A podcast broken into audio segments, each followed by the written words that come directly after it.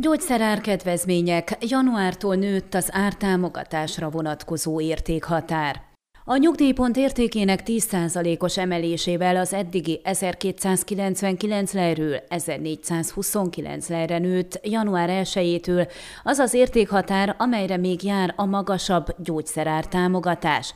Tehát akinek a nyugdíja nem haladja meg az 1429 lejt, 50% helyett 90%-os támogatásra jogosult. Ez azonban csak a B-listás gyógyszerekre vonatkozik, hívta fel a figyelmet Dudati Hamér. A Hargita megyei egészségbiztosítási pénztár vezérigazgatója elmondta, azért tartja fontosnak ezt hangsúlyozni, mert a sajtóban számtalan helyen megjelentek a 90%-os ártámogatásról szóló hírek, anélkül, hogy pontosították volna, hogy csak a B-listás készítményekről van szó.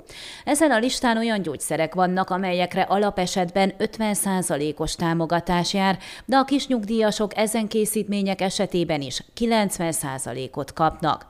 Ez korábban is így volt, az egyetlen változás, hogy 1299 lejről 1429-re nőtt az az értékhatár, amely alatt jár a nyugdíjasoknak ez a támogatás, tudtuk meg.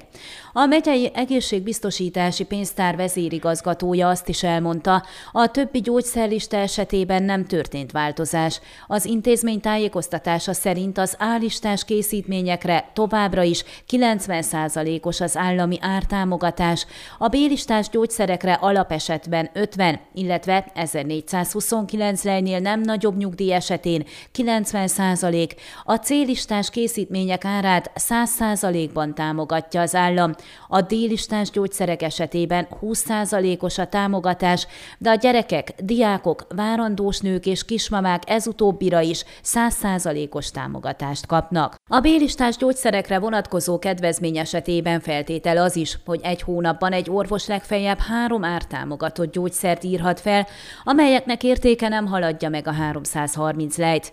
A kedvezményre vonatkozó megkötés ugyanakkor az is, hogy az A, B és D listáról felírt készítmények száma nem haladhatja meg a hetet egy hónapban. Dudati Hamér arra is felhívta a figyelmet, hogy januárban ugyan minden nyugdíjas járandósága magasabb lesz az állam e hónapban folyósított pénzügyi segítsége miatt, de ez nem fogja érinteni a gyógyszerkedvezményeket.